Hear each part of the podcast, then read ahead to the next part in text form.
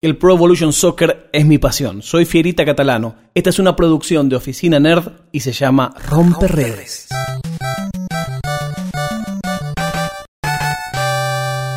Bienvenidos al primer episodio de Rompe Redes, un podcast en el que vamos a hablar de nuestro juego favorito, Pro Evolution Soccer.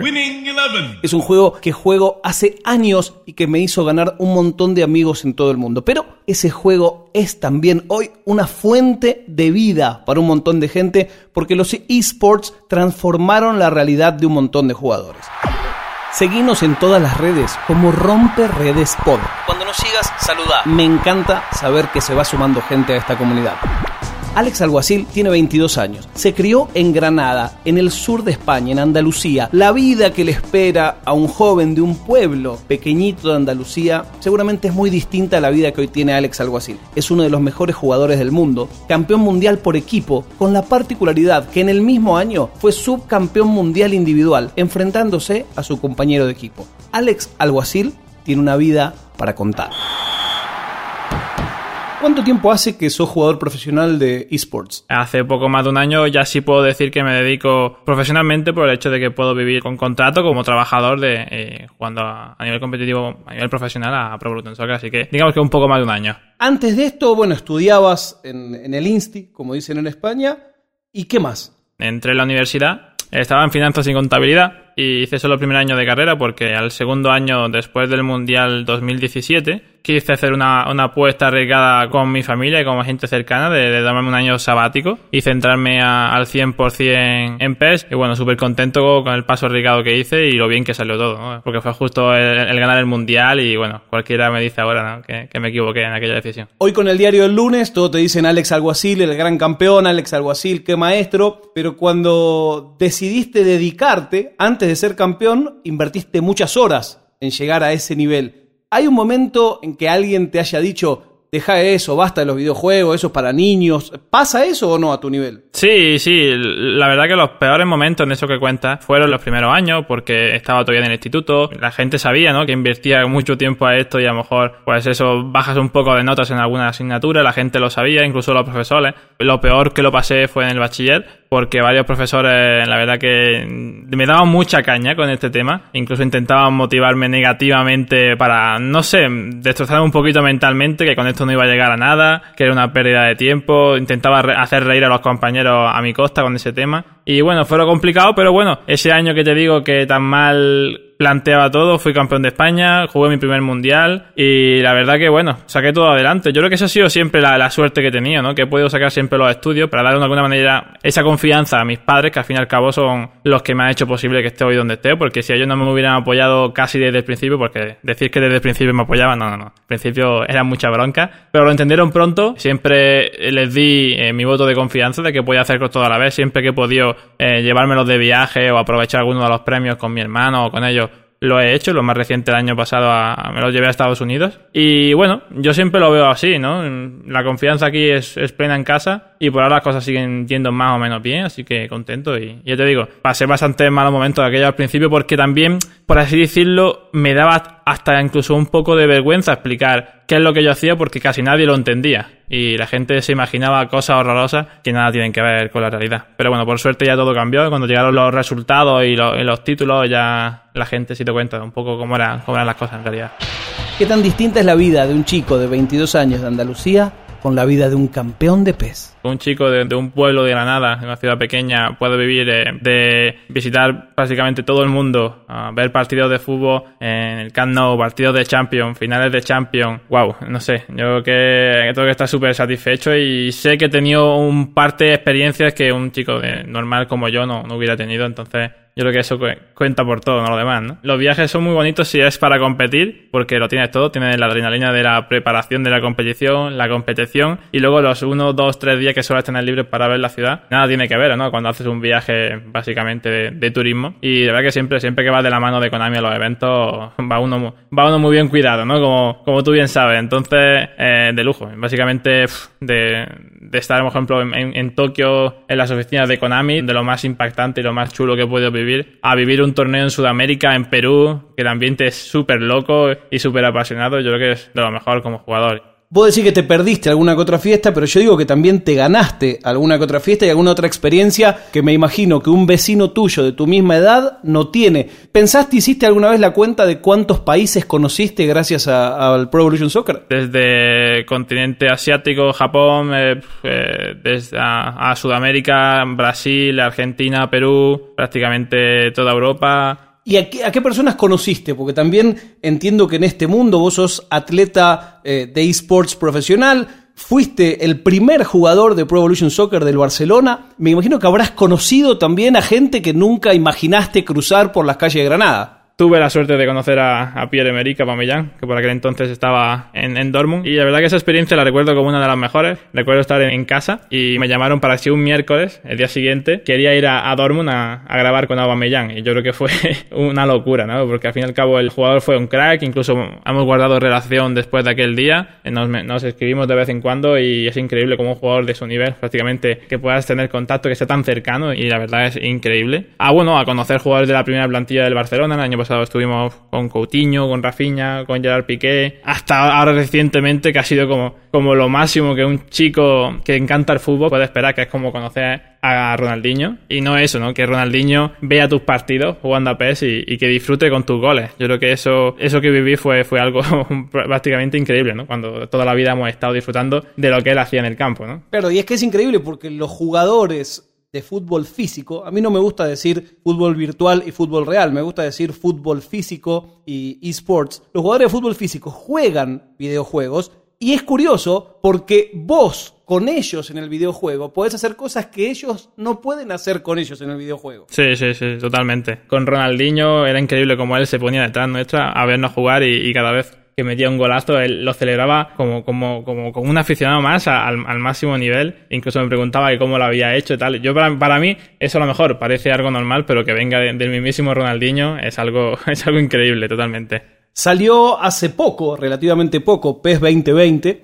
Y el tiempo que he podido compartir con los jugadores profesionales siempre comentamos que cuando sale un juego nuevo es un periodo de mucho estrés porque arrancan todos de cero. Todo lo que vos sabías es una incógnita si te va a servir en la nueva versión, si habrá cambiado eh, ¿Cómo te adaptaste al juego nuevo? ¿Cómo lo ves? La verdad que me adapté bien. Jugué algún torneo presencial y la verdad que fue muy bien, muy bien, muy bien. Ahora, este fin de pasado empezamos los clasificatorios para la selección española, que es una de las competiciones que más ilusión me hace desde que soy jugador, representar a la selección española el próximo año. Y también los resultados están yendo bien. Sí que es verdad que el juego ha cambiado mucho. Para ser el último año en, en PlayStation 4 ha habido un gran, gran, gran cambio en jugabilidad y nos ha costado a todos bastante adaptarnos. Pero bueno, ya lo que ya llevamos prácticamente ya es dos meses jugando, ya la mayoría de gente empieza ya a dar un nivel muy, muy alto. Y yo creo que a partir de ahora ya, ya sí se ve quién es el mejor jugador, ¿no? Ya a esta altura.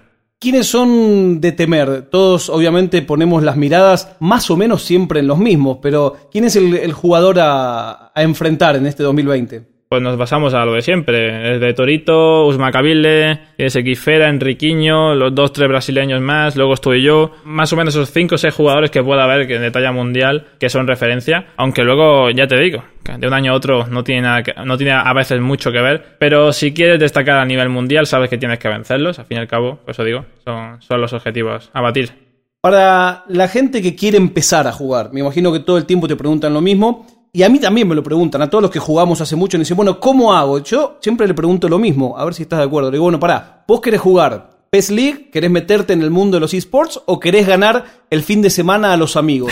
¿Son dos modos diferentes de jugar? Sí, sí, claro, por supuesto. Siempre me remonto a mis inicios. Yo cuando empecé a competir, eh, no, sabía que, no sabía que existía la PES League, era, jugaba online con un amigo y prácticamente ganamos todos los partidos pero cuando fui a mi primer torneo offline, perdimos en la primera ronda y yo me quedé fascinado porque nosotros creíamos que éramos realmente muy buenos, pero cuando vas allá te das cuenta que realmente te queda mucho camino para, para llegar al nivel que de estos competidores. Y bueno, como digo, para empezar, pues tienes, eh, este año tienes la opción de la eFootball Pro Open, que este año por primer año nos separan, por así decirlo, los jugadores profesionales de, de los no profesionales. Y yo creo que es una oportunidad muy bonita para que nuevos jugadores destaquen, porque, como digo, hay un campeonato mundial, aunque sea amateur, pero existe, que va a dar mucho muchísima visibilidad, hay premio económico y es una lanzadera perfecta para, para el año que viene tener un contrato profesional y poder jugar la Fútbol Pro, que es donde están los clubes de fútbol, donde están los buenos contratos y donde están los buenos premios. Pero oye, si a mí me dicen esta, esa motivación cuando empecé, buah, yo hubiera estado encantado. Esta es la primera de las entrevistas, pero quiero pedirle a los jugadores, a los grandes jugadores como sos vos,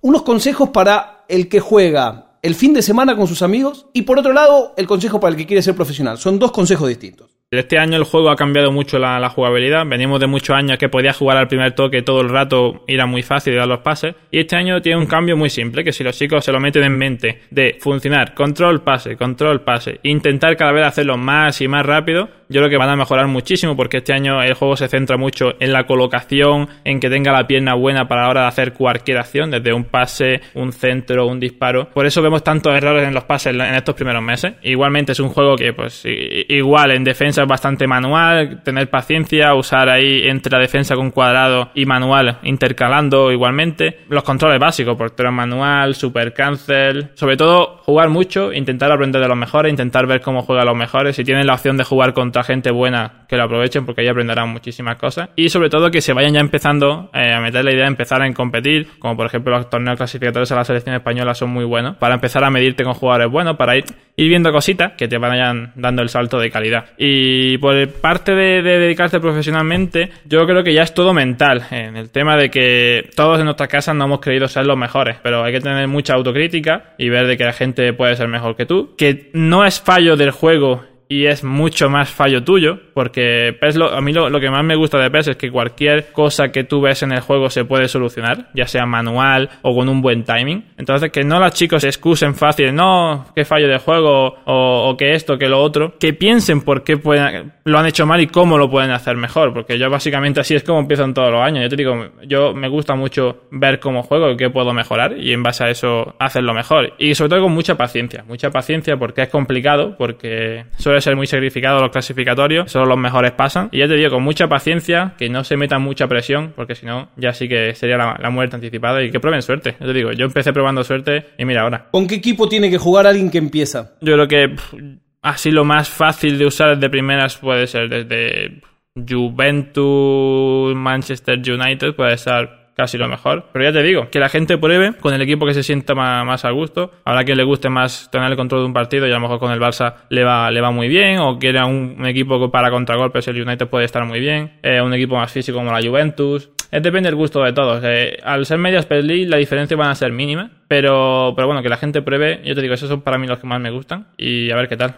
¿Y My Club, eh, cómo te va? Yo pierdo mucho My Club. La verdad es, no tengo rivales en persona, pero en My Club pierdo bastante. ¿Tú recuerdas qué, cómo y qué haces jugando con unos partidos normales de divisiones en línea? Y cuando llegues a My Club, es todo eso, tira a la basura y aprende a jugar My Club. Lo que quiero decir, es, muy diferente y los jugadores con los que juegan, las habilidades que tienen son muy, muy diferentes. Entonces, si vas con la misma mentalidad que juegas con equipos normales, ¡buah! Te vas a estrellar. La gente que, tiene cogido el vicio a My Club se mueve muy, muy, muy bien, muy rápido. Entonces, que tened mucha paciencia. Yo también tenía muchos partidos en los que veo que el rival es inferior y me gana porque el chico está acostumbrado al modo y tiene buen equipo y, me puede ganar fácilmente. Entonces, a mí lo que me gusta, ¿sabes por qué me gusta Ferita? Porque, porque todos los partidos que juega, todos los partidos son dificilísimos. Sea el rival más malo, mejor o peor, es, increíble. Y para mí, para entrenar, siempre me viene bastante, bastante bien. Sí que es verdad que cuando tengo competición cerca de con España, que tiene esta semana, pues dejé de jugar My Club. Cuando tenga la Fútbol Pro, igual dejaré un poco. Pero siempre, para ir entrenando, siempre juego My Club, por eso, ¿no? Porque son partidos duros siempre. Y es curioso, ¿no? Y luego siempre vas con el pique de ir mejorando el equipo, de cuando salen los nuevos jugadores, y eso siempre gusta. Me gustó que dijiste, el chico lo domina. Todos pensamos que cuando nos gana, nos gana un chico de 12 años que juega 20 horas por día.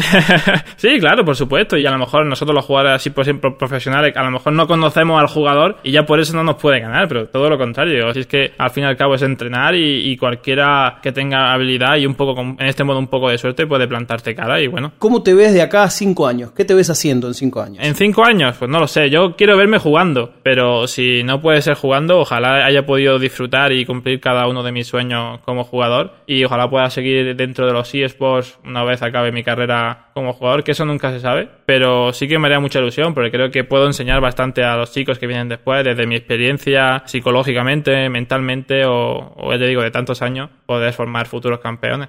Pero bueno, ya te digo, yo prefiero verme compitiendo, luchando con los futuros Etoritos, sus Macabail de esos próximos años, así que estaremos fuertes como siempre. Entra a romperredespod.com y ahí tenemos un botón para que nos dejes un mensaje de WhatsApp directamente desde tu teléfono. romperredespod.com El partido que más recuerdo fue en el año probablemente 2010, jugábamos al Pro Evolution Soccer 2009 con mis amigos y un día le dije yo a mi esposa, mira, me gustaría que juguemos un partido dos contra dos, vos y yo contra dos de mis amigos, Gustavo y Quimé, y ella nunca jamás había agarrado un joystick. Y estuvimos dos semanas preparándonos para el partido. Armamos una formación con Portugal, eh, dos líneas de cuatro, un enganche y un nueve, eh, a jugar de contra. Y ellos jugaron con el Barcelona, tuvieron la pelota todo el partido, nos hicieron un gol, nosotros metimos dos goles de contra y ganamos 2 a 1. Nunca jamás me lo voy a olvidar, ni voy a dejar que ellos se lo olviden. ¿Querés ganar monedas de My Club? Presta mucha atención a este episodio. Hay gente que juega muchas horas, hay gente que mira jugar muchas horas y hay gente que se dedica a mejorar el juego. Claro, no estoy hablando de quienes trabajan dentro del juego, estoy hablando de los editores. Los editores son unos locos que se dedican a hacer camisetas que no existen, a traer de nuevo equipos del pasado, a buscar equipos que ya nadie recuerda y ponerlos dentro del juego. Tengo muchos amigos editores y tengo muchos amigos que me hice gracias a este juego. Uno de ellos se llama Jürgen Pess y vive en Viena. Una de las cosas que más me gusta de Pro Evolution Soccer es la escena. Cuando hablamos de la escena hablamos de las cosas que hace la comunidad. El juego, tal como viene de fábrica, es buenísimo, es excelente. Pero en mi gusto personal, el toque que le ha dado durante todos estos años la comunidad de editores es un toque que no tiene ningún juego.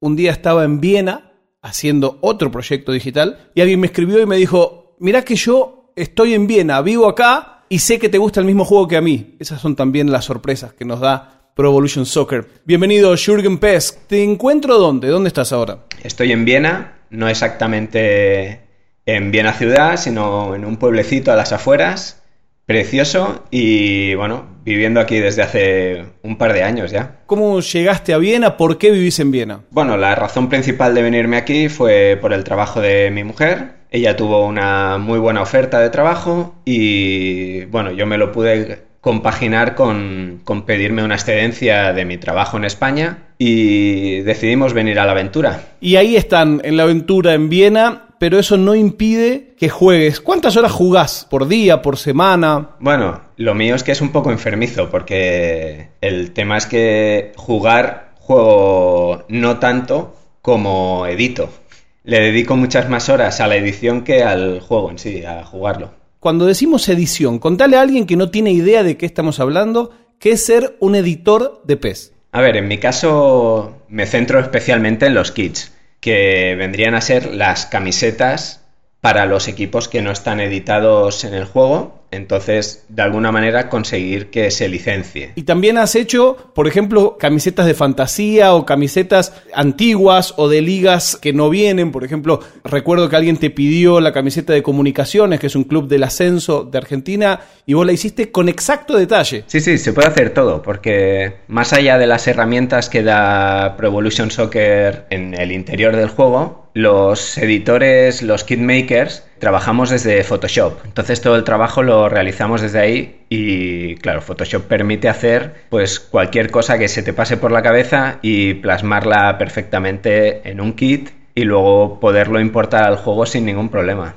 ¿Cómo son los pasos para hacer una camiseta? Vamos a suponer que yo te digo, mira, me gustaría que me hagas la camiseta de un equipo de Chipre de la cuarta división. ¿Cómo se hace? Pues una cosa que parece poco importante, pero que al final te lleva muchísimas horas y especialmente en equipos pequeños, como has dicho ahora, Chipre de cuarta división, pues es buscar imágenes, buscar información de todos los detalles que pueda llevar la camiseta. Eso es muy entretenido porque especialmente en equipos pequeños pues no hay muy buenas imágenes, las que hay se encuentran en mala calidad y entonces cuesta mucho todo el trabajo de, búsqueda de información. Entonces, primero de todo es recolectar información. Sí, Una vez que tenés, vamos a decir, una, una cantidad de fotos, ¿qué cantidad de fotos necesitas? Pues las suficientes para que se vean pues bien todos los detalles. Una principalmente pues una frontal, una posterior, y si hay detalles en mangas, en, en, los pantalones, en las medias, toda información que se pueda conseguir, pues será de ayuda. Una vez que tenés esas fotos, ¿cómo sigue el, proceso? Vamos a suponer que es una marca que no es una marca líder tampoco, que no es una marca de la cual vos puedas tener una base, una camiseta base. Pues a ver, yo en principio, cuando empecé a editar hace, hace un tiempo ya, lo que cogía era por Google buscar pues imágenes en buena calidad de esas marcas o de esos patrocinadores que llevan la camiseta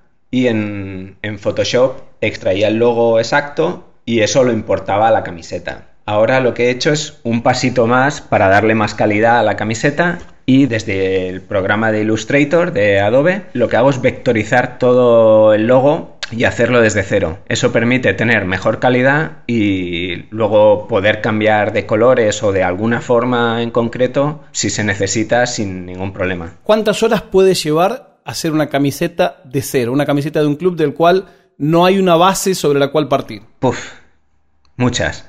O sea, y ahora, por ejemplo, como yo ya llevo tiempo en, en la edición, pues las camisetas se parten de cero entre comillas, porque yo ya tengo un patrón, una, una base hecha, pues de mangas, de la forma del pantalón, todo eso yo ya lo tengo hecho.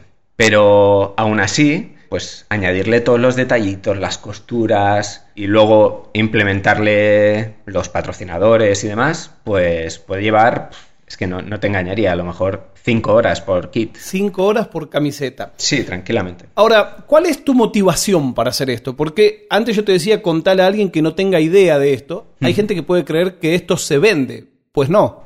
No, no, para nada. Yo nunca he cobrado por un kit.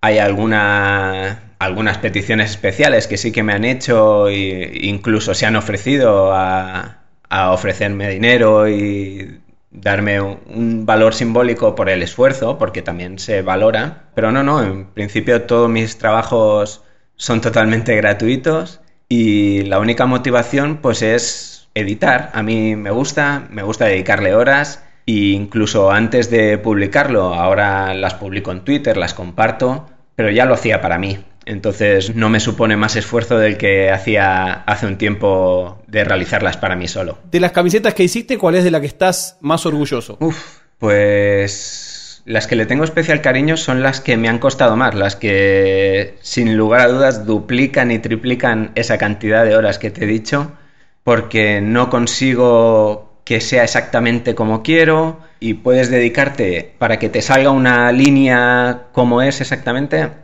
dedicarle muchas horas y ir haciendo pruebas y pruebas y luego ponerla en juego y ver que no queda exactamente como quieres y es, una locura. Si te tendría que decir una en concreto, es que no sé, por ejemplo la del, la del Levante, la primera del Levante de este año que tiene las franjas como en zigzag, costó especialmente encontrar ese zigzag. Bueno, vamos a ponerlas en las notas del episodio, el link para que puedan verla. Si alguien quiere pedirte una camiseta, ¿puede hacerlo? Sí, a ver, ahora estoy un poco intentando desconectar, dedicarle un poco menos horas a la edición porque llegó un momento que era casi enfermizo y estoy intentando dedicarle menos, pero aún así, sí, si hay alguien que quiere pedir sin ningún problema, que, bueno, me puede encontrar por Twitter. Eh, mi Twitter es Shurgen con X guion bajo PES. Perfecto, ahí lo pueden hacer. Por último, quiero decir que el logotipo de Rompe Redes pasó por las manos de Jürgen PES y que me dio una gran mano con eso y además me dio una gran mano conservando el secreto, porque así trabajamos. Eh, así que de verdad, muchísimas gracias, eh, Jürgen. Nada, a ti, fue un placer que, que me lo comentaras y poderte ayudar en lo que necesites, ya lo sabes. Eh, del punto de vista del editor, ¿qué cambió en PES 2020 respecto de PES 2019 y qué te gustaría que cambie en PES 2021? Exclusivamente hablando de edición. Pues en edición cambió prácticamente muy poca cosa. Añadieron algunas tipografías nuevas de dorsales y poco más. Y luego, obviamente, para todos los que metemos kits al juego, pues haría falta ampliar los slots para de esta manera poder usar los de alta calidad, poderlos añadir a todos los equipos.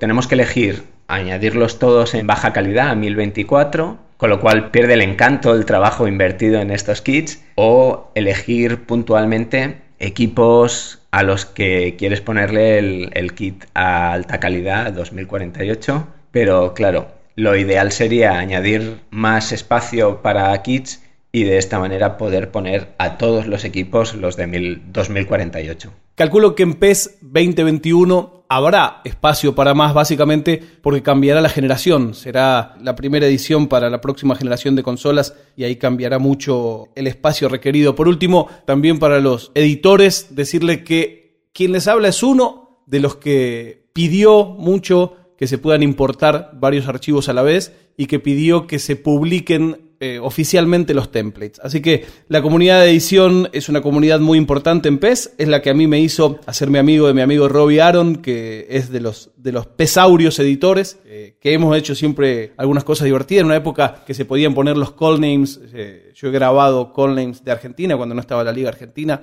Así que bueno, quiero mucho y tengo un, especial afecto por la comunidad de editores. Siempre digo que PES es un juego maravilloso, pero que lo hace todavía mejor su comunidad. Muchísimas gracias, Jürgen. Si alguien quiere pedirte una casaca, te escriben entonces eh, por Twitter y por supuesto aprovecho yo para pedirte la casaca de Romperredes. Por supuesto, sí, sí, puedes contar con ella. Quienes quieran bajar una camiseta exclusiva, inédita, miren las notas de este episodio que ahí va a estar linkeada. Muchísimas gracias, Jürgen. Muchas gracias a ti. Un abrazo muy fuerte desde Viena. ¿Querés ganar monedas de My Club? Es muy fácil. Baja la camiseta de romperredes que hizo Jürgen Pez, instalala en tu juego, usala y compartinos en cualquiera de nuestras redes sociales los goles que hayas hecho con esa camiseta. Vamos a premiar al mejor gol con monedas de My Club. Así termina este episodio, el primero de Romper Redes. Muchísimas gracias por estar ahí. Compartan este episodio con sus amigos, suscríbanse y muy pronto nos volvemos a encontrar en el próximo capítulo de Romper Redes. Redes es una producción de Oficina Nerd.